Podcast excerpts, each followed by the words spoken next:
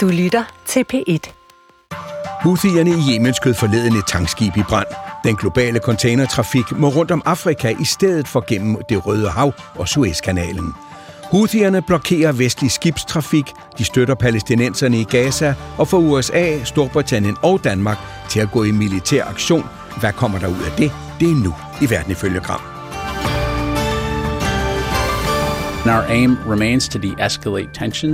Vores mål er at reducere spændingerne og genskabe stabiliteten i det Røde Hav, men vi vil ikke tøve med at forsvare liv og den frie handel i et af verdens mest kritiske farvande, der er under fortsatte trusler sagde Pentagons talsmand general Pat Ryder for nylig, da han udlagde de amerikanske angreb på Houthierne i Yemen. Nu har amerikanerne, britterne og allierede sendt krigsskibe til det Røde Hav for at beskytte skibstrafikken og bekæmpe Houthierne, når de angriber skibe på havet. Som handelsmaritim stormagt har Danmark også meldt sig under fanerne i det Røde Hav i kampen mod Houthierne, udenrigsminister Lars Løkke Rasmussen. Arbejder hårdt internationalt med alle vores partnere for at få stabiliseret den her situation. Men det kan bare ikke nytte noget, at Houthierne som ren proxy af Iran øh, bruger den her situation til at sprede død og ødelæggelse og bringe den internationale øh, søfart i, øh, i fare. Og nu er fregatten Ivar Wittfeldt på vej mod det Røde Hav, mod Yemen, den arabiske verdens fattigste land. Yemen har i overvis været hervet af borgerkrig. Saudi-Arabien og Emiraterne intervenerede i 2015 i den jemenitiske regeringsborgerkrig med Houthierne i det nordvestlige Yemen.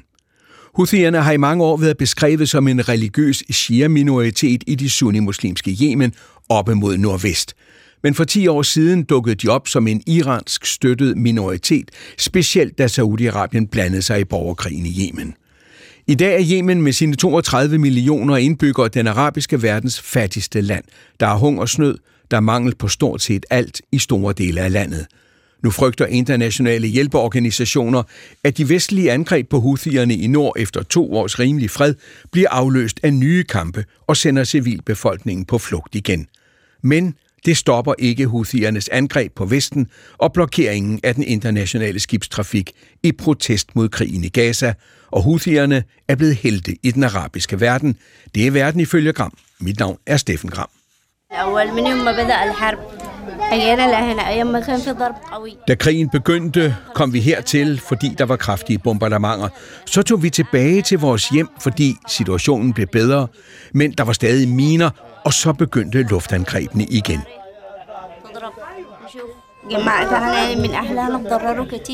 I Hudayda så vi en masse luftangreb, og vi flygtede, da der skete et stort bombeangreb.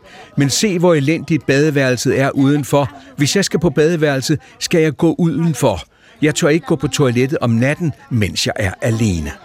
الحمام برا تخرج الحمام برا يعني حتى هي نص الليل ما قدرنا نخرج الحمام برا وانا وحيده نقول الحمد لله على خير الحمد så der bor 700 familier herinde, det vil sige, der er rigtig mange børn. Det her det plejede at være skolen, men nu fortæller de, at der er ikke nogen skole længere, fordi der er ikke nogen løn til lærerne, så der er ikke nogen undervisning. Fortæller kvinden Tassir og vores egen Puk Damsgaard fra Yemen, fra det allerfattigste i et fattigt land, en flygtningelejr uden for havnebyen Aden.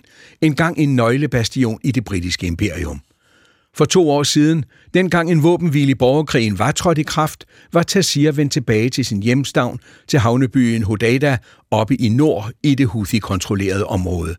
Men for to uger siden flygtede hun så tilbage til flygtningelejren i syd med sine tre døtre, da de amerikanske og britiske bombardementer begyndte igen. Så hvad sker der i Yemen? Jeg spurgte Puk Damsgaard i aftes, hvordan Houthiernes angreb på skibstrafikken og koalitionens bombninger rammer befolkningen i syd i havnebyen Aden. Jeg var for eksempel ude at sejle med kystvagten på øh, Adenbugten øh, her forleden, og inden vi sejlede derud, der sejlede vi også rundt i havnen, og de har jo den her lille øh, containerhavn. Og øh, den var forladt, øh, den var tom, der stod nogle container, der var ikke nogen skibe. Vi øh, er kørt forbi den en del gange, mens øh, jeg har været her, og jeg har faktisk ikke set et skib der endnu, der har været i gang med at af- og pålaste. Og øh, det, som kystvagten øh, fortalte, er, at det selvfølgelig også har påvirkning for øh, det antal skibe, der, øh, der kommer ind i havnen her, så i forhold til øh, forsyninger i syd, det er selvfølgelig noget, de er lidt vant til, fordi længere hen ad kysten, der har de jo i noget tid nu ikke kunne eksportere olie ud. Øh, det olie, der bliver produceret øh, i syd, øh, på grund af, der har været husiangreb øh, også i, øh, i, de, i de områder, områder for at forhindre olieeksporten. Øh, så helt klart er det noget, der også øh, sætter sit præg her, og man må også bare sige, at de seneste angreb, som Houthierne har rettet mod skibstrafikken, har jo været, skulle jeg til at sige, lige herude, men altså ude i Adenbugten kun øh, 60 øh, sømil, sømil sydøst for Aden. Du har været i Yemen før, Puk. Er der fattigere i dag, end det du har set tidligere? Altså Yemen er jo øh, Mellemøstens fattigste land, som også før borgerkrigen, øh, før det arabiske forår, havde store problemer. Så øh, kom krigen, øh, blokaden, øh, FN kaldte det verdens værste humanitære katastrofe, og det er jo synligt, når man rejser rundt. Øh, I øjeblikket er der store problemer med økonomien. Øh, også her i syd, folk taler om, at de ikke har fået lønninger i flere måneder. Jeg var ude i en øh, flygtningelejr med internt fordrevne, hvor der jo har været en skole på et tidspunkt, men den Øh, der er ikke længere nogen undervisning, øh, fordi lærerne ikke får lønninger. Øh, så der er jo, øh, hvad kan man sige, lag på lag øh, af udfordringer. Jeg synes, det er meget tydeligt, når man kører rundt øh, i Yemen, øh, også tidligere, hvor, øh, hvor fattigt det egentlig er. Og lad mig så gå til det nordlige Yemen, til en kvinde, der arbejder med sikkerhed i de områder, som Houthierne jo altså kontrollerer. Hun har boet der en årrække. Vi kender hendes navn, men lader hende forblive anonym på grund af situationen, som den er nu. Og du bor i den del af Yemen, som jeg lige sagde, der er styret af Houthierne, så hvordan reagerer de der på vestens gengældelse mod Houthiernes beskydning af de vestlige skibe øh, på havet? Jamen, Houthierne, øh, de har en fest. De, øh, de har simpelthen fået lige præcis det, de ønskede sig, nemlig at USA skulle gå ind og begynde at gengælde det her øh, militært, fordi det, det i virkeligheden styrker Houthierne rigtig meget politisk, øh, og det styrker fortællingen, den fortælling, de har om heltene, heltene, der stiller sig op øh, for den palæstinensiske befolkning. Så, øh, så de, øh, de er faktisk rigtig glade for, at øh, USA er gået ind i det her militært. Michael Lolleskov, tidligere chef for Herkommandoen, vicegeneralsekretær og FN-missionschef for Hudayda-aftalen i Yemen. Du har mødt og du har forhandlet med Houthi-lederne, da du forhandlede våbenhviler i Yemen for FN, og det var tilbage i 2019. Michael Lollesgaard, hvad er dine indtryk af, hvad Houthierne er i stand til militært at gøre ved den internationale skibstrafik, og ikke mindst hvorfor? Jeg tror, det vi først skal slå fast, det er, at Houthierne de er krigsvante, og de er vant til at tage tab, og de er ligeglade med at tage tab. De har været i kamp otte år med koalitionen siden 2015, og i de otte år har de været under fremmed luftherredømme. Det betyder, at der har fløjet fjendtlige fly, droner over dem konstant, og derfor agerer de i forhold til det, så det er de vant til. De er vant til luftangrebene. De har haft mulighed for at fortsætte at bygge op, og deres lager, de er spredt øh, rundt omkring. Der er ikke store centrale lager af, af, af det her materiale, som de nu bruger. Så det, jeg vurderer, Øh, og jeg skal sige, at jeg har ikke adgang til klassificeret efterretning, men det jeg vurderer, det er, at der er stadigvæk øh, stor kampkraft og kampvilje i hutierne. Maria Louise Clausen, seniorforsker i Mellemøstforhold ved Dansk Institut for Internationale Studier med speciel fokus på Yemen. Maria Louise, hvem er Houthierne? De var en regional gruppering i det nordvestlige Yemen. I dag kontrollerer de omkring 70-80 procent af befolkningen i Yemen. Hvor meget magt har de i landet? Jamen altså det, der er interessant ved Houthine, det er jo, at de over de sidste 10 år især har udviklet sig fra en ret mindre øh, intern bevægelse til at være den stærkeste militære og, og politiske magt i Yemen. Øh, når vi taler om dem som en Iran støttet milits, så kan vi godt komme til at undervurdere dem lidt. Altså de, øh, de kontrollerer et areal, der er fire gange på størrelse, større end Danmark, øh, og omkring 20 millioner øh, borgere i Yemen. Så de er en aktør, man skal forholde sig til. Så der tegner altså et mere nuanceret billede af Houthierne, end man måske er vant til at få. De er veludrustede med våben, de har avancerede droner og missiler, de er allieret med Iran for våben derfra og arbejder tæt sammen med Hezbollah i Libanon. Og så har de altså, hører vi, den politiske vilje til at ville gå i clinch med amerikanerne til at blokere for store dele af den internationale skibstrafik i protest mod Israel, mod krigen i Gaza og mod Vesten. Og masserne i de arabiske lande, de jubler. Det kan også hjælpe Houthierne i de interne magtkampe i Yemen. Jakob Vente Larsen fortæller. So who are the Houthis? Ja, hvem er Houthierne, spørger mange, efter at deres angreb har gjort det røde hav til en krudtønde og har skræmt skibsfarten. A ballistic missile fired from Iranian-backed Houthis in Yemen. Resultatet er håndgribeligt. USA har bombet, skibe er omdirigeret til syd om Afrika, omkostningerne stiger, og det er med til at gøre alt fra køleskabe til computere dyre på de danske butikshylder. This is, this is an international problem, and it deserves an international uh, response. Houthierne er en stor klan i det nordlige Yemen, der i 1990'erne danner en politisk og militær bevægelse, Ansar Allah, eller tilhængere af Gud. Religiøst er de muslimer, nærmere bestemt Zaidier, en af de tre grene af Shia-islam. En gren, hvor stort set alle tilhængere har været at finde i Yemen siden 800-tallet. Ansar Allah, eller Houthi-bevægelsen, som den nu er kendt som, skal forbedre forholdene for Saudi-mindretallet og vil samtidig begrænse Saudi-Arabiens indflydelse i Yemen. Det fører til strid med regeringen, og konflikten ender i næsten 10 år lang blodig borgerkrig med 160.000 dræbte og 4 millioner internt fordrevne. I dag hersker en skrøbelig våbenhvile, og Houthierne kontrollerer med hård hånd størstedelen af det nordlige Yemen og hovedstaden Sanaa en tredjedel af landet, men 70-80 procent af indbyggerne. Og ifølge FN har næsten 22 millioner i dag desperat brug for hjælp. I dag har Houthierne et righoldigt våbenarsenal, der er gemt væk på mindre depoter, som gør bevægelsen svær at ramme.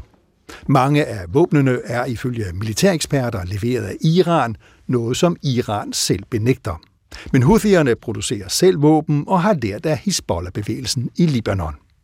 Og de er med i den iranske ledede akse mod Israel og Vesten, en akse, der også tæller Hamas og Hezbollah. Den 19. november kaprer bevægelsen et fragtskib i det Røde Hav for at støtte palæstinenserne i Gaza. Skibet er delvist ejet af en israeler, og bevægelsen siger, at den kun angriber skibe med forbindelse til krigen i Gaza noget som andre bestrider. The United States has repeatedly attacked militants in Yemen known as the Houthis. Siden er det blevet til omkring 30 angreb på skibe. USA har reageret ved både at bombe og ved at sende Iran et såkaldt privat budskab om at få Houthierne til at stoppe angrebene. Imens vonder verdenshandlen sig. Vestens fragtskibe må nu sejle den ekstra 6.000 km lange tur rundt om Kap det Gode Håb, og fragtpriserne er tredoblet. Noget, som hvis uroen bliver ved, kan puste liv i en global inflation, der ellers er ved at blive tøjlet. Michael Lollesgaard, lad os gå tilbage til, hvor det hele, øh, altså hvad, hvad du har haft med dem at gøre. Øhm, du arbejdede i store dele af Mellemøsten, og altså så også i Yemen. Du har forhandlet med Houthierne, det var tilbage i 2019. Sæt lige scenen. Hvorfor gjorde du det? Ja, der skete jo det i, i 2018, at uh, koalitionen uh, gennemførte en offensiv op langs med kysten, faktisk ned fra Aden, op forbi noget, der hedder Mokka, en, en havneby. Og når du siger koalition, så er så det, er det den internationalt anerkendte regering i Yemen. Ja, sam, øh, så, hvor Saudi-Arabien leder en koalition til støtte øh, af, af dem. Og de angreb op, øh, op imod øh, Hudayda, fordi at man mente, at der var meget smule af våben, der kom ind igennem øh, Hudayda. Og på det tidspunkt, der sad FN jo en, i en meget vanskelig situation, fordi at 80 procent af al den humanitære støtte, der kom ind til Yemen, kom igennem Hudayda havn. Ja. Så hvis koalitionen og den jemenitiske anerkendte regering ville komme op og få kontrol med Hodeidah, så ville det være vanskeligt at kunne få øh, hvad hedder det, øh, den humanitære støtte over i det Houthi-kontrollerede område. Derfor satte man ind, og generalsekretæren involverede sig, og man fik lavet en våbenhvileaftale og en tilbagetrækningsaftale mellem de to parter. Og, og, der du blev, var den, og du var den, der forhandlede? Ja, der var, nej, den blev lavet i Stockholm. Den hed Stockholm-aftalen. Ja, okay. Men den skulle så implementeres. Og, ja. og det ene ting er at lave en aftale på tre sider op i Stockholm. Den anden side er at få styrkerne til at trække sig tilbage, og hvad for en takt, og hvem skal frigive hvad, og hvem har kontrol ja. over hvad, osv. Det var alle de her, øh, kan man sige, tekniske, militære øh, ting, øh, jeg skulle forhandle på plads i forhold til det. Og i den øh, forbindelse, der kan man jo godt hæve det i virkeligheden, at hutierne fik et frirum. Mm. Der blev lavet en våbenhvileaftale. Der var stort pres for det internationale samfund. Sikkerhedsrådet var meget interesseret i det her, fordi den humanitære støtte til de her 20 millioner mennesker, som har behov for ja. daglig humanitær støtte, var så vigtigt for FN's Sikkerhedsråd. Så jeg briefede FN's Sikkerhedsråd hver 14. dag om situationen, så der var, det var meget højt på radaren på det tidspunkt. Men set i, i bagklogskabens klare lys, så kan man jo også vurdere, at det var faktisk en hjælpende hånd til Houthi-bevægelsen, fordi de fik lov til at få stabiliseret sig. Øh, der kom yderligere pres også på en af de vigtige parter i koalitionen af Emiraterne, som så også trak sig militært på det tidspunkt, og derved så fadede, kan man sige, koalitionens militære styrke på landjorden ud, og Houthierne kunne igen stabilisere den uh, kontrol, de havde med området. Hvordan var de at forhandle med? Hvad, hvad, hvad, de var, hvad var jo, dit indtryk af dem? Altså mit indtryk var, at de var meget opsatte på at være en spiller, og en troværdig spiller. Mm. De anerkendte, at de har skrevet under på Stockholm-aftalen, og derfor så, så skulle de også anerkendes som en ligeværdig part til den jemenitiske regering, som var den anden del af forhandlingssammensætningen. Ja. Øh, øh, Derudover så var de utrolig velforberedt. Øh, ekstremt velforberedt fra, fra bund til, til top i hele forhandlingssporet her. Og det jeg fornemmede i forhold til, til de forhandlinger, vi gjorde, selvom at de var jo altså benhårde og sindssygt vanskelige, og jeg tror ikke, kender ikke arabisk så godt, men jeg tror ikke, der er noget ord, der hedder kompromis på arabisk. og, og øh, det galt jo selvfølgelig for, for begge parter, så det var sindssygt hårde forhandlinger, men på en eller anden måde, så, så var der en troværdighed bag ved de beslutninger, som blev taget, og så blev de faktisk også ført ud i livet. Af hutierne? Af hutierne. Af hut. Um, hvad havde du forventet dig, før du kom dertil? Hvad var dit indtryk af, hvad hutierne var? Det var faktisk ikke... Øh, jeg havde ikke forventet mig så meget, for jeg fik det på øh, den her, det her job med meget kort varsel. Jeg sad nede i Bruxelles som Danmarks militære repræsentant i NATO's militærkomité, ja. og blev ringet op, kan du stille om 14 dage, om, om Marie-Louise var, var meget sød til at, at tage mig under vingerne og forklare mig, hvorhen Yemen det lå, og hvad det var for noget. Og så lærer man jo uh, on the road, kan man sige. Ja. Marie-Louise, er du forundret over, at Houthierne var, som Michael Lolleskov fortæller, øh, og at de er i stand til at gøre det, de gør i dag? Altså, man kan jo sige, at Houthierne har jo været igennem en, en, en ret fantastisk udvikling over de sidste 20 år i virkeligheden, ikke? fordi ja. de starter med at øh, være i konflikt med det altså med Saleh-regimet, altså præsidenten i Yemen, på et tidspunkt, hvor de er en mindre bevægelse. Øh, så er de en del af det arabiske forår og deltager politisk i det og begynder at udvikle deres politiske gren også, og også deres medieapparat. Hvordan gør de det? Det Jamen det gør de jo blandt andet ved at udvikle deres netværk. De havde jo siddet op i den nordlige del af Yemen, og måske øh, ikke haft så meget kontakt i virkeligheden med sådan det politiske elite i Yemen, øh, eller internationalt for den sags skyld. Så i forbindelse med det arabiske forår, så kommer de ind og deltager øh, fredeligt i protesterne mod øh, den på daværende tidspunkt præsident Saleh, og begynder at oparbejde den her organisation og, og, og styrke deres struktur, øh, selvfølgelig også med assistance udefra. Øh, og de begynder at kigge ud, altså en aktør som Hezbollah for eksempel, ja. som inspiration inspiration til, hvordan de kan ligesom øh, øh, skabe en, en forening mellem en militær, en politisk og en græsrodsbevægelse i virkeligheden. Ikke? Øhm, så er de øh, i stand til at overtage øh, hovedstaden. De skiller sig af med præsident Saleh øh, og begynder at udfordre Saudi-Arabien. Og nu ser vi jo så, at de er i stand til at udfordre internationalt. Så på den måde har der jo været en gradvis øh, udvikling af hudbevægelsen, øh, men som er ret imponerende. Ja. Øhm, jeg vil sige, jeg er ikke overrasket over det, som, som Michael siger, fordi øh, jeg også har oplevet dem som velforberedte, som øh, dygtige, men også som øh, meget øh, hårde i virkeligheden. Ja. Når, altså fordi de, de, øh, de har nogle prioriteter, og de, som, som Michael også sagde, jamen, altså det er ikke nogen trussel for dem, at du bomber dem. Øh, altså den der med, at de, øh, de er krigsvante, øh, og de øh, ser sig selv som nogle hårde hunde, som man ikke kan true. Altså det er virkelig en del af deres identitet også, ikke? At de underlægger sig ikke international pres, tværtimod, så trives de, når der er et eksternt pres. Men sig, fortæl os lige, Maria-Louise Clausen, øh, fordi vi hører om den fra midten af 90'erne første gang, tror jeg, at der popper de op på en radar. Men deres historie er jo nærmest endeløs. Altså går mange hundrede år tilbage i tiden. Har de altid været, levet, boet oppe i den øh, nordvestlige del af, af Yemen? Ja, altså øh, øh, det som øh, Houthierne jo er, tilhører en minoritet i Yemen, som hedder Saidierne, ja. og Saidierne, de har boet op i den, den øh, nordvestlige del af Yemen i en længere periode. Det var også Saidier, som regerede Yemen indtil 1962, hvor du havde en, øh, en revolution, og du fik etableret den, ja. den øh, jemenitiske republik øh, på det tidspunkt i, i Nord-Yemen. Øhm, og det er jo så også interessant, fordi når man hører, og når man taler om Houthierne nu, som tilhører den her Saidi-minoritet, men som ikke øhm, Øh, altså Houthi er jo et familienavn. Øh, det er en specifik familie inden for den her Saudi-tradition, og det var ikke dem, der ledede øh, imamatet, da det eksisterede i 60'erne og 1000 år før det.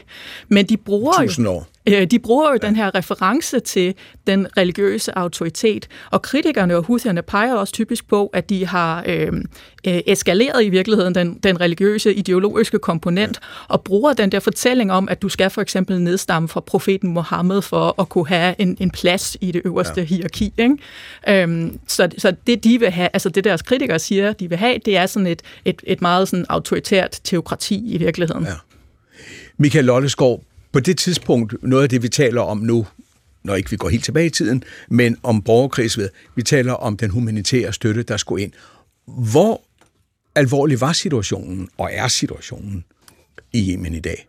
Den humanitære. er rigtig, rigtig alvorlig. Jeg tror, at, øh, jeg tror, at FN i øjeblikket siger, at der er omkring 20 millioner mennesker, der har det, der hedder food insecurity. Det betyder, ja. at man ved ikke, hvor, om man har sit næste måltid i morgen. Ja. Og det betyder, at der er kæmpe øh, pres på blandt andet World Food Program, som jo er dem, der fordeler øh, fødevarer øh, til øh, befolkningen nede i, øh, i området.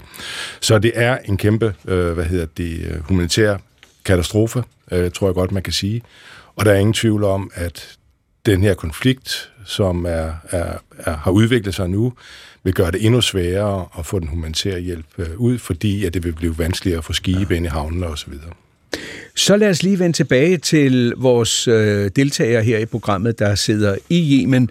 Øhm, og som fortalte tidligere, at Houthierne er stolte over det, de gør. De betragter sig som, som, som helte. Øhm, hvordan ser man på dem andre steder i Mellemøsten i øjeblikket? Jamen, resten af Mellemøsten, øh, og når man, altså der kan man ligesom skelne mellem den arabiske gade og så øh, regeringerne. Øh, og der sidder regeringerne øh, rundt omkring i, i Mellemøsten i lidt af en klemme, fordi den arabiske gade hylder Houthierne som helte, øh, og som dem, der stiller sig op øh, for palæstinenserne, mens at regeringerne har alle mulige andre store politiske hensyn at tage. Og derfor ser vi blandt andet også, at, øh, at de regionale lande, altså de omkring Yemen, øh, forsøger at holde sig ud af konflikten. Altså Saudi-Arabien har meldt ud, at, øh, at de ikke er en del af denne her USA-ledet øh, offensive mission. Øh, Oman har meldt ud, at USA ikke må bruge deres luftrum øh, til bombardementerne. Og, øh, og, og særligt det med Saudi-Arabien er jo interessant, fordi Saudi-Arabien er jo stadig i krig med Houthierne. Der er ikke en fredsaftale nu. Faktisk øh, ventede vi, at der her omkring nytår skulle underskrives en fredsaftale, som FN har arbejdet rigtig hårdt på at få på plads. Øhm, og den er jo så lige nu øh, mere eller mindre taget af bordet, øh, fordi amerikanerne ikke vil have, at Saudi-Arabien øh, indgår en fredsaftale med Houthierne i den nuværende situation. Så, så de landene omkring øh, står i en lidt, lidt øh, penibel situation, hvor øh, de på den ene side øh, er nogle af dem er allieret med USA, og og, øh, og skal vogte nogle hensyn mm. der, men ja. på den anden side ikke er interesseret i at blive trukket ind i det. Michael, af hensyn ja. simpelthen til deres egne befolkninger. Ja. ja. Michael Lolleskov, fortæl, det var ikke en stor succes for Saudi-Arabierne, araberne, da de blandede sig i den borgerkrig, der var i gang inde i Yemen på det pågældende tidspunkt. Og går man helt tilbage i det første sammenstød, de havde, hvor øh, Houthierne jo rykker ind i Saudi-Arabien, øh, kommer i kambolage med grænsestyrker og øh, slår rigtig mange Saudi-Araber ihjel. Nej, man, nej, man kan sige... Hvad, hvorfor? Man, Ja, ja, er man, det gået sådan? ja, men man kan sige, at det er jo et spørgsmål om, hvor mange ressourcer man putter ind i det, ja. og øh, også hvor man kæmper henne. Der, hvor koalitionen, altså den saudiarabisk ledede koalition, havde succes, var faktisk nede i det lavlandet, nede langs med kysten, nede i det, i det sydlige. Ja. Hvorimod, når man kommer ind i bjergene, så kommer man ind til øh, Houthiernes øh, ærkeland, og det er der, de ved, hvordan de skal operere med mindre øh, decentrale styrker osv. Så, videre. så godt nok har man luftoverledenhed, men det er svært at få det kan man sige, udmyndtet i det, øh, det terræn også. Så derfor havde man, løb man tør for kræfter, og man var ikke villig til at investere. Saudi-Arabien løb tør for kræfter. Og Emiraterne også. Ja. Altså man var, gik jo så langt til, at man, man hyrede legesoldater fra Sudan. Jeg tror på et tidspunkt havde man 5.000 øh, legesoldater fra Sudan ja. over i øh, syd for, for Hodeida, og det var ikke kønt på, på mange måder. Ikke kønt. Maria Louise, hvad er det så for et styre, Houthierne har i dag? Ja, altså igen, hvis du spørger øh, Houthierne selv, så har de jo præsenteret sig som sådan en øh, postkolonial øh, bevægelse, som ønsker en øh, demokratisk stat. Øh, især tidligt i deres øh, magtovertagelse, jamen der øh, understregede de, at de, var, de ville have demokrati, de ville have en mere øh, inkluderende stat, ja. altså som et alternativ til det, der havde været i Yemen, jo, som jo også var en, en, sådan, øh, en, et, en form for meget autoritært øh, øh, regime. Deres kritikere øh, peger jo på, at det, som de har gjort indtil videre, altså det er et, et repressivt øh, øh, regime med meget begrænset ytringsfrihed, for eksempel. Øh, få, øh, få sikkerhedsmekanismer, altså fængslinger øh, uden øh, at blive sat for en dommer, eller hvis du bliver for sat for en dommer, så kan du ikke forvente en, en retfærdig retssag. Øh, folk, der forsvinder. Øh, altså en, en total mangel for, for plads til kritik. Øh, Houthierne igen vil sige, jamen det er en midlertidig øh, situation, fordi vi er udsat for et, øh, en ekstern aggression, altså de kalder den saudisk ledede øh, koalitionsintervention i Yemen for en ekstern aggressionskrig mod Yemen, og vi er i en, sådan en, en, øh, en undtagelsestilstand, hvor vi bliver nødt til at forsvare os mod. Ja. Og Michael Olsgaard. Og, og til måske lige at supplere det, så er man jo også, og det er sådan lidt interessant at kigge, man er jo også i kamp mod Al-Qaida og ISIS, mm. ja. som har fodfæste nede i den sydlige del af Yemen, og som har haft flere angreb ind i det Houthi-kontrollerede område. Og derfor er der en vanvittig, vil jeg sige, adgangskontrol alle steder. Uh, hvis man kører fra Sanaa ned til Hodeida, det er en tur på en 4-5 timer, så er der måske 25 checkpoints, hvor man skal have passersadler, der står soldater på alle checkpoints osv., og det siger de, jamen det er på, at vi bliver nødt til at kontrollere ISIS og, og, ja. og hvad hedder det, Al-Qaida, men, men det er så også øh, en, en, en konsekvens af, at man så også får kontrol over befolkningen. Ja. Maria Louise? Jamen, det var i virkeligheden bare en lille tilføjelse, fordi det, de også gør, det er, at de netop peger på de områder i Yemen, som den internationalt anerkendte regering øh, formelt set kontrollerer. Og i de områder er der en langt større fragmentering, og der er langt mere ustabilitet. Mm. Og der er det jo, Houthierne også kan pege på de områder og sige, se, altså hvis vi ikke havde så meget kontrol med området, som vi har, så ville I have det kaos og ustabilitet, som I ser i det sydlige ja. Yemen. Og lad mig lige sige her, at øh, til, øh, til lytterne, at det er verden ifølge Gram, I lytter til. Vi han taler i dag om Yemen, om Houthierne, der jo altså nu blokerer for den internationale skibstrafik og sender den rundt om Afrika. Mine gæster, det er Michael Lollesgaard, tidligere FN-general og herrchef. Du er nu pensioneret generalløjtnant efter 43 år i forsvaret, og du var FN-chef i Hodeida i Yemen i 2019, hvor du blandt andet var med til at implementere våbenhvilen mellem den jemenitiske regering og Houthi-oprørerne. Maria Louise Clausen, seniorforsker på DIS, Dansk Institut for Internationale Studier. Du er seniorforsker i global sikkerhed og verdenssyn med fokus på Yemen. Du leder et forskningsprojekt, der hedder Violent Peacemakers, der udforsker konsekvenser af vestlige interventioner. Så har vi Puk Damsgaard med, øh, som vi dog har optaget i går, prisvindende journalist og forfatter, blandt andet for mange reportager og dækninger af livet i det kriseramte og krigsramte Mellemøsten. Du har været DR's korrespondent i Mellemøsten siden øh, 2011. Og så har vi Kilde med fra, fra Yemen, øh, har været bosiddende der i en årrække, øh, arbejder med sikkerhed, og vi holder på dit navn på grund af øh, den situation, der er i Yemen i øjeblikket.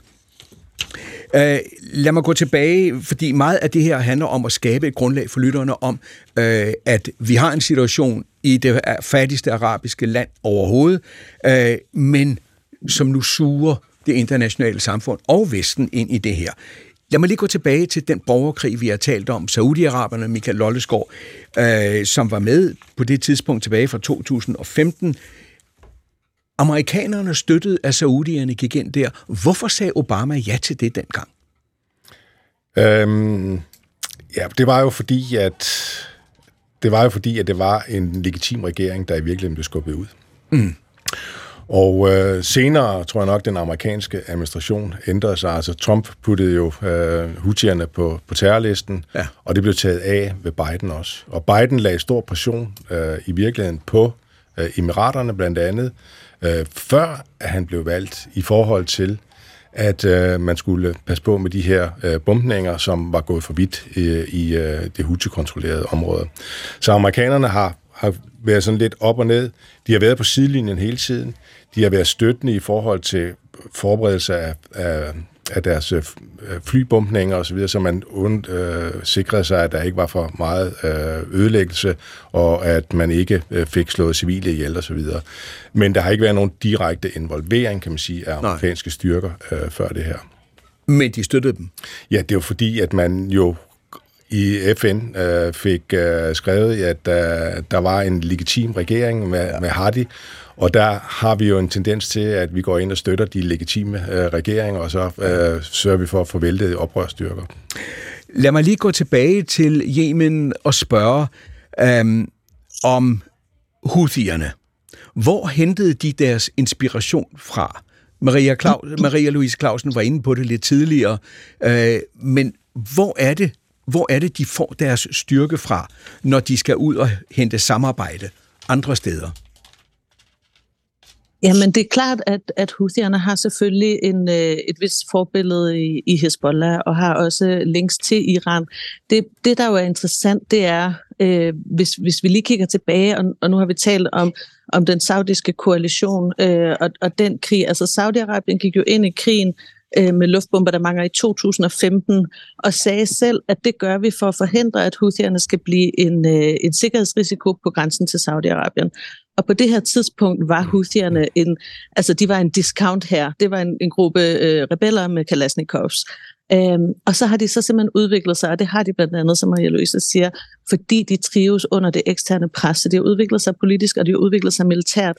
Og i løbet af de otte år, hvor Saudi-Arabien har ført krig imod dem, er de gået fra at være den her lille rebelgruppe til at have udviklet et meget sofistikeret øh, militært system øh, og, en, og en kæmpe våbenkapacitet.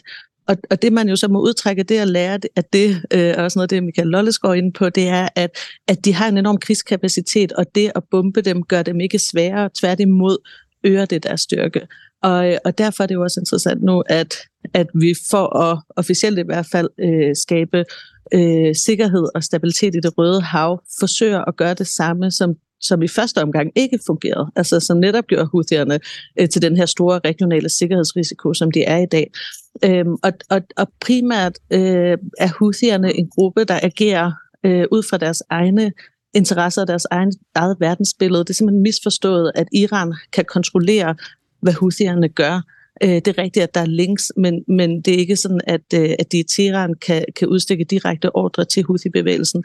Houthi-bevægelsen lider af øh, storhedsvandvid. Øh, der er ingen grænser for, hvad de mener, de kan gøre. Øh, og derfor øh, er det igen, at det spiller rigtig godt ind i deres narrativ, at, øh, at, at de nu er i krig med USA, altså noget, man jo slet ikke kunne have forestillet sig for 10 år siden, øh, fordi de var så lille en ubetydelig gruppe. Men hvor kommer forbindelserne til Iran så fra? Hvornår starter de, og hvor omfattende er de? Jamen, da, da, da Saudi-Arabien gik ind i krigen, altså det, der udløste, at Saudi-Arabien gik ind, var faktisk, øh, at, at USA var ved at indgå en atomaftale med Iran, og Saudi-Arabien følte sig troet, øh, og, og samtidig var der nogle interne magtskifte i Saudi-Arabien, og en ny kronprins, der ville spille med musklerne og vise, at han øh, at han kunne have, føre en mere ek, ekspanderende øh, udenrigspolitik, end, end Sauderne tidligere havde gjort. Og, øhm, og, og på det tidspunkt blev der jo sagt at, at Houthierne var i ledtog med Iran, mm. men det, det var de ikke rigtigt. Men det kom jo så til at blive den her selvopfyldende profeti, hvor de gradvist øh, øgede øh, under under krigen øgede deres øh, øh, kontakt med Iran, og selvfølgelig også blev nu set som mere troværdige af Iran, og hele den her Axis of Resistance bliver de jo nu set som en troværdig spiller, fordi de har øh, gang på gang udfordret øh, først Saudi-Arabien og nu så også USA og den internationale skibstrafik.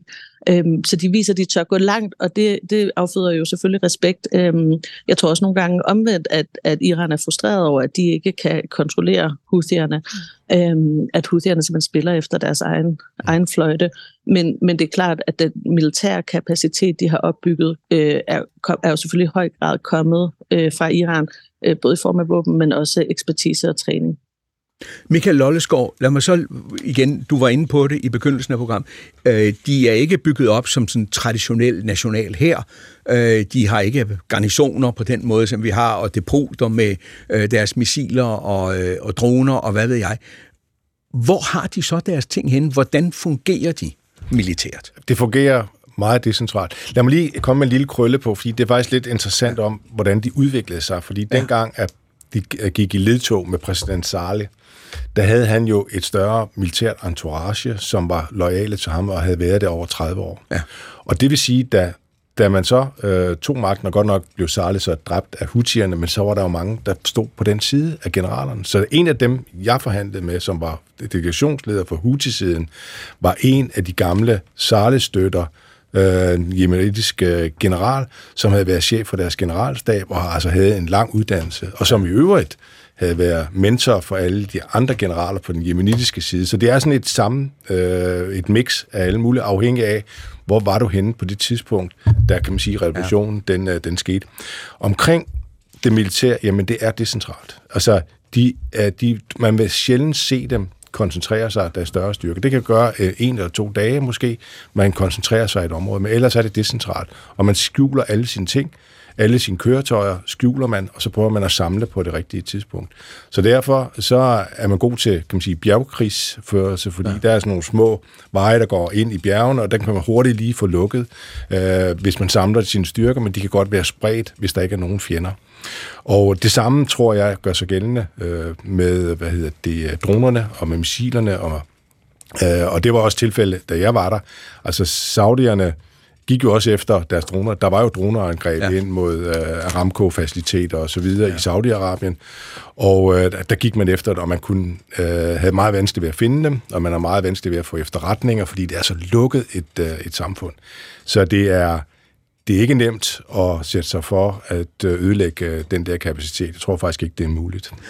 Du tror ikke, det er muligt. Så når vi hører efter de første angreb øh, fra britterne og amerikanerne, at nu havde de elimineret øh, missilaffyringsramper og dronesteder osv., så, så kan det godt være, at det var rigtigt, men det har bare været en ganske, ganske lille bitte del af det, husierne i virkeligheden besidder. Det er andre steder, som man på trods af de satellitovervågning, man uden tvivl har, og anden digital elektronisk overvågning, at så har man ikke noget billede over, hvor stort det i virkeligheden er. Nej, det tror jeg er rigtigt, hvad du siger. Jeg tror kun, man rammer en, øh, en lille del, og det har vi også set. Altså, angrebene er jo faktisk øh, vækstet, efter at man er øh, fra Houthiernes side er ja. vækstet, efter at man er begyndt at angribe ind i, øh, ind i Yemen.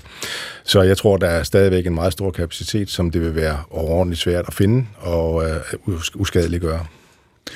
Så hvis vi nu løfter det hele et nyk op og prøver at se det i sådan en større større international øh, helikopter, der flyver rundt øh, øh, omkring tingene, øh, over tingene. Hvor er vi så på vej hen, Maria Louise, tror du, i denne her konflikt? For du har Vesten, iranerne, Hezbollah, krigen i Gaza. Øhm, hvordan reagerer man, hvis man er Houthi, på hele det menageri, der flyver rundt om ørerne på os alle sammen i øjeblikket? Men altså, som der også er blevet nævnt, øh, at Houthierne har en historik med at præsentere øh, USA i virkeligheden som den store fjende, mm. og så Israel som lidt en lillebror i, i det her spil. Øh, noget, som jeg synes er interessant, når vi taler om vandvejene, det er også, at det er ikke første gang, Houthierne angriber vandvejene, og de har haft en etableret fortælling om, at øh, vandvejene var strategisk vigtige, og derfor ville USA gerne kontrollere dem. Så, og, og den fortælling eksisterede inden det her. Så når, når vi taler om, at vi gerne vil sikre fri handel, så taler Houthierne om, at det i virkeligheden handler om, at USA vil kontrollere strategisk vigtige vandveje som en del af deres øh, øh, dominans over den regionale orden. Og på den måde kan Houthierne fordreje deres aktiviteter ind i den her øh, øh, øh, postkoloniale fortælling om, at man er i, i modstrid og i modkamp og øh, repræsenterer et, øh, et alternativ til en, en amerikansk ledet domineret orden. Og det matcher jo i virkeligheden øh, meget fint ind i sådan strømninger, vi ser også bredere. Er det også en, som du, når vi vender tilbage til Yemen, at du opfatter, at øh, Houthierne i virkeligheden øh, kører deres eget løb, og så kan de andre øh, sige, hvad de vil rundt omkring? Altså jeg opfatter Houthierne som en meget pragmatisk ja. øh, øh, bevægelse, og netop også, at, at det kan godt være, at de forhandler øh, og, og, øh, og allierer sig der, hvor det giver mening for dem, men hvis man skal forstå, hvordan de agerer og, hvordan, og deres, øh, deres præferencer, jamen så bliver man nødt til at forstå deres forankring i den jemenitiske kontekst, øh, og den historik, som ja. vi også har været igennem. Ja. Michael Lollesgaard, vi oplever i øjeblikket øh, amerikanerne for nu vi bliver lidt op, vi løfter det lidt op. Ikke? Amerikanerne gør, hvad de kan for at få lagt låg på så mange af de konflikter, der jo syder øh, i Mellemøstregionen i øjeblikket. Vi havde angrebet på den amerikanske base i øh, Jordan forleden, der dræbte tre og sårede 35. Øh, vi har den amerikanske nationale sikkerhedsrådgiver, der sidder i, øh, i Kina, eller sidder og forhandler med Wang Yi, den ledende udenrigspolitiske rådgiver i Kina. Og så ser vi på kineserne, der var med til at skabe den øh, jeg vil kalde det udsoning, men den nye dialog mellem Iran og Saudi osv. Amerikanerne forsøger nu at få kineserne med til at få lagt låg på mm. iranerne, at nu skal kineserne sige til iranerne, øh, stop nu Houthierne så vi kan komme tilbage. Og så I kan, kinesere, få lov at sende jeres øh, transporter op gennem det Røde Hav osv. Hvordan ser du det bære nogen veje hen? Jeg ved det ikke, men jeg tror, det er nogle gode bestræbelser. Altså, mm. jeg tror, alle vores erfaringer fra de hidtidige konflikter her de sidste 20-30 år har været, at hvis der ikke er en politisk løsning, så, så kommer vi ikke uh, nogen vejen, og vi kan ikke bombe os ud eller bombe os til en løsning. Og især ikke, når hutierne er på den anden side af vores bomber. Amerikanerne har jo, kan man sige, tre, tre problemer i Mellemøsten i øjeblikket. Altså dels øh, Gaza, ting, hvor mange ja. mener, at de har været for vage i, forhold, i deres forhold til, til Israel og, og det, der foregår der. De har nu øh, Rødhavet og Houthiernes, og så har de øh, den nylige øh, bumpning af Tower 22 i, i Jordan, den amerikanske base, hvor tre soldater blev slået ihjel, og mange blev såret. Som, hvor der vil være en kæmpe øh, krav for befolkningen, øh, politisk krav for befolkningen om, at der sker en gengældelse ja. for det. Og det skal man jo have, have håndteret på den rigtige måde. For, Hvad er den rigtige måde der? Ja, men det er, jo, det er jo igen det. Altså, den erfaring, vi har fra sidste gang, det var jo i 2019, der blev der øh, også dræbt en amerikansk contractor op i et kurdiske område, ja. i Kirkuk. Og øh, konsekvensen der, da Trump var præsident, var jo et voldsomt øh, angreb på øh, general Soleimani ja. og general Muhandis i Irak, eller i Bagdads øh, lufthavn, ja. som har haft som var store... Iraner. Ja, som var, han var iraner, ja. og Muhandis var irakisk, ja. Øh, kan man sige, militsleder. Og det har haft store konsekvenser øh, for det amerikanske forhold til ikke mindst den irakiske øh, regering, som helst ser fodsålerne af amerikanerne i Irak, fordi de her to personager var, var store personligheder. Og hvis du kører rundt ned i den grønne zone i dag, så ser du stadigvæk kæmpe store I plakater i Bagdad ja, ja. af de her to uh, personer. Ja. Så man skal i hvert fald balancere øh, den her gengældelse, således at man prøver på at øh, få kigge på, hvad kan være second order effects og så videre af det her, fordi det kan godt have langt øh, rækkende øh, konsekvenser, negative konsekvenser. Så amerikanerne står i en vanskelig position, men at gøre Kina er lidt mere ansvarlig, synes jeg er et rigtig, øh, en rigtig god ting. Jeg var i Kina og diskuterede øh, sikkerhedspolitik her i juni måned sidste år, og øh, der var de jo meget stolte af, at det var dem, der ligesom havde formidlet øh, de diplomatiske aftaler mellem Iran og Saudi-Arabien. Og nu må kineserne stoppe. Nu må kineserne øh, gøre noget, der er vigtigt. Ja, nu skal de levere på noget, der betyder noget, ja. også for dem selv. Så det tror jeg er en rigtig vej at gå. Maria Louise Clausen? Jamen, jeg synes, det var interessant, fordi vi havde jo, øh, vi havde jo Houthierne op i FN's øh, Sikkerhedsråd for ikke så lang tid siden, hvor man jo så kunne følge debatten. Øh, og, øh, og det var jo interessant, fordi man også kunne se, hvordan nogle af de her internationale aktører placerede sig lidt forskelligt. Altså, vi så Rusland være meget aggressiv, som de øh, typisk øh, er, øh, og talte om, at der ikke var øh, international dækning, altså ikke lov, dækning i, i international lovgivning for missionen, og at det også var dybt problematisk, at den ikke blev linket op på, på situationen i Gaza.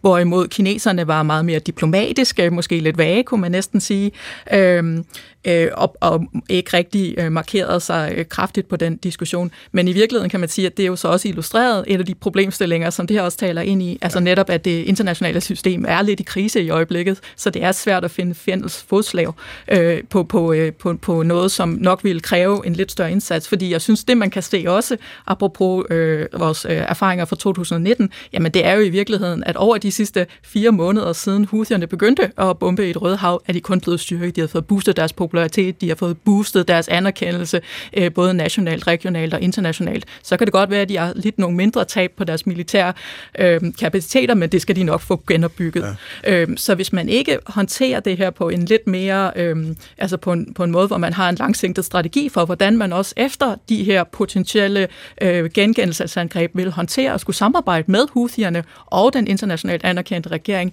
jamen så øh, øh, skubber man i virkeligheden bare bolden ned ad vejen, som han har gjort flere gange før. Og Michael Lollesgaard, på den baggrund, hvor ser du Iran forsøge at agere? Hvad vil Iran gerne gøre i denne her situation, hvor det jo til synlædende var iranske, iransk støttede militser, der bombede amerikanerne. Hvor står Iran henne lige i øjeblikket? Ja, Iran tror jeg øh, altså står igen som åndsfælder, som, som Maria Louise siger, men øh, har vil helst undgå at blive set som at have fingrene direkte ned i, ja. i kagekassen. Det gjorde de også i forhold til det angreb, der, der skete på de amerikanske soldater. Der nægter de at have hvad hedder det, direkte øh, indflydelse på det. Og det tror jeg også kan være rigtigt, fordi der er et kæmpe mix af alle mulige militser fra det, der hedder Popular Mobilization Forces i øh, Irak, som er, agerer også mere eller mindre uafhængigt, og som også ser USA som den store fjende. Så det er ikke sikkert, at Iran direkte har har kontrolleret de angreb, men der er selvfølgelig igen nogle åndsfælder, man har en overordnet strategi om at skade USA mest muligt øh, i området. Og lad mig så lige vende tilbage til Yemen, øh, til vores øh, kilde, der sidder... Øh, nej, det kommer lige om et øjeblik. Jeg vil først gerne tilbage til Yemen og have fat i det, vi talte med Puk Damsgaard om, nemlig. Så vender vi tilbage til vores kilde i, i det nordlige Yemen bagefter. Øh, øh, igen, som vi har sagt flere gange, det er et vanvittigt fattigt land, det er et delt land, og øh, ned i syd i Aden, hvor Puk Damsgaard er, der er de så alligevel stolte over, hvad modstanderne, Houthierne, øh, har gang i øh, i det Røde Hav. Som to studerende, øh, Shima og øh, Shahib, øh, som Puk Damsgaard talte, talte med i går. Shima siger, at vi blev berømt i udlandet på sociale medier, øh, men jeg blev ikke påvirket, og det var så af bombardementerne. Men i udlandet er Yemen nu blevet anerkendt på en positiv måde. Det er det, jeg ser, da alle støtter palæstinensernes sag. Og så Shahib, der siger, det der sker nu, burde være sket for lang tid siden. Jeg synes ikke, de skulle have ventet alle disse år med at udføre operationen mod Israel. Og det er altså Hamas, han taler om. Det skulle være sket for længe siden. Det er naturligt, at det, der er sket, sker. Og der er så mange martyrer, og det er også naturligt, at Israel ville angribe. Og så spurgte jeg Puk i Damsgaard i, øh, i Aden, øh, om hvordan jemenitterne, der har hvordan de har reageret på angrebene, øh, på angrebene på skibsfarten, der hvor hun er. Selvom at øh, Houthierne jo ikke er populære her, man har været i krig med dem i en årrække nu, så øh, når jeg slukker for øh, mikrofonen, så vil folk jo gerne fortælle, at øh, selvom de synes, at Houthierne er terrorister, så øh, billiger de deres øh, angreb øh, på skibstrafikken i, øh, i Rødehavet. Og det er selvfølgelig en lille smule delikat at sige, øh, når, man, øh, når man bor her øh, i syd. Øh, og der er ingen tvivl om, at øh, man selvfølgelig også øh, bekymrer sig for, hvad det her kan eskalere til, og, og man bekymrer sig for, om man vil kunne befinde sig i øh, en ny form øh, for krig og konflikt, også fordi at øh, den vestlige koalition øh, er begyndt at bombe. Men den palæstinensiske sag fylder altså rigtig meget for rigtig mange jemenitter, øh, og derfor øh, var der også en, der sagde til mig, jamen så længe øh, palæstinenserne ikke har mad i Gaza, så længe bør øh, vi forstyrre skibstrafikken, eller bør huthierne forstyrre skibstrafikken, øh, fordi så øh, kan Vesten og resten af verden mærke, hvad det vil sige måske ikke at få kunne få forsyninger frem heller, mad og fladskærme osv. Maria Louise Clausen, hvad kan det her komme til at betyde for den interne situation i Yemen. Vi, vi har talt meget om, der har været borgerkrig i mange år, at der er den internationalt anerkendte regering nede i Aden i syd, og så er der Houthierne op i nord. Øhm, hvordan kan det her, der sker nu, hvordan kan det påvirke de indre, de indre magtforhold mm-hmm. i Yemen? Jamen altså lige nu er den internationalt anerkendte regering i en svær position, fordi de kan ikke gå ud og, øh, og kritisere det, som Houthierne gør åbenlyst. Altså de kan ikke kritisere, at, øh, at en, en aktion, som Houthierne succesfuldt har fået positioneret som til støtte for palæstinenserne, det er svært at sige, fordi der netop er så stor opbakning til at vrede over den, øh, den, øh, den israelske fremfærd i Gaza. Men så samtidig så er der en stor bekymring. Der er bekymring over, hvordan øh, Houthiernes handlinger påvirker det, det økonomiske råderum, som de har. De er i forvejen presset, de har svært ved at betale for lønninger, for øh, offentlige ydelser, og det bliver bare yderligere svækket, øh, når, når der ikke er øh, mulighed for at sælge øh, deres, øh, deres olie, eller at få varer ind, eller at det bliver dyrere at gøre det. Og så samtidig så underminerer det jo så også mm. øh, den internationalt anerkendte regeringslegitimitet, fordi det ikke er dem, som, øh, som ligesom står og bærer fanen i kampen mod øh, Israel og repræsenterer sig. Så det også på den måde svækker dem og styrker Houthierne. Og det sidste, man kan sige, det er jo, at lige nu der kigger vi på Houthierne, fordi de positionerer sig regionalt og internationalt. Der er også en bekymring for, at Houthierne kan bruge det, og har også gjort det, brugt det til at begynde at, at positionere sig internt i Yemen og opgradere på nogle interne frontlinjer, og måske lave et skub mod at tage nogle af de olierige øh, regioner i Yemen, som i virkeligheden kunne give den internationale regering dødstød, ja. hvis de lykkes med det. Så lad os vende tilbage til Yemen, tilbage til øh, øh, vores øh, kilde, der arbejder med sikkerhed og den slags i Yemen. Øh, hvad betyder det her? Hvad, hvad skal der til for, at Houthierne stopper bombardementerne af den internationale skibstrafik i det Røde Hav? Er det i virkeligheden kun, øh, hvad skal vi sige, fred i Gaza, der kan stoppe det? Ja, det, øh, det er det faktisk. Øhm, houthierne har jo også offret den, øh, den fredsaftale, der lå på bordet med Saudi-Arabien, som vil give dem et kæmpe økonomisk rygstød. Øh, og den har de været villige til at ofre, øh, og simpelthen også risikere nu at blive designeret igen af amerikanerne som en terroristbevægelse, øh, fordi at, øh, at, at, at de er meget kompromilløse, som der også tidligere blev sagt. Mm. Og når de siger, at, øh, at vi stopper, når krigen i Gaza stopper, så er det sådan, det er. Og, og det der jo så er, det er, at på et tidspunkt, så stopper krigen i Gaza jo. Altså på et eller andet tidspunkt øh, må man jo tænke, at den stopper. Og så vil Houthierne kunne gå ud og sige, uanset hvad, hvad årsagen til, at den er stoppet er, vi har vundet. Altså så kan de fremstille sig selv som vinderne. Og så lige en tilføjelse til det, Marie-Louise siger, som, som der sker internt i Yemen lige nu, det er også, at, at de sidste to år har der faktisk været en våbenvild med Saudi-Arabien, og det har lagt et pres på Houthierne rent politisk og internt i Yemen, fordi de be- beskatter befolkningen, men de har ikke kunne levere øh, lønninger og offentlige services. Og der er de kommet under stigende kritik, og vi har set, at der er en opposition, der begynder at forme sig, og et startskud til noget, der kunne blive en demokratisk proces. Mm. Og det er altså skudt i sænk nu, fordi nu har man igen en ekstern øh, krig, en ekstern aktør, som man kan samle befolkningen og sige, vi skal bruge penge til de her missiler, vi skal bruge penge til det og det, og, og, og vi kan øge graden af, af politistats kontrol øh, i en højere sagstjeneste. Så, så den demokratiproces er også blevet skudt tilbage. Det er både fredsprocessen og demokratiprocessen, som, som amerikanerne indirekte har skudt tilbage ved at gå ind militært. Men vil det sige, at når vi tager afsted fra Vesten og siger, nu sætter vi vores militærmagt ind mod Houthierne, øh, fordi det er det eneste, der kan stoppe dem, at så er det mere øh, en drøm end en realitet hvor realiteten i virkeligheden vil være, at der skal en fred til i Gaza, for, og den skal forhandles, for at man kan stoppe Houthierne, fordi militært kan man ikke stoppe Houthierne, og dermed få gang i den internationale skibstrafik op gennem det Røde Hav, op gennem Suez igen.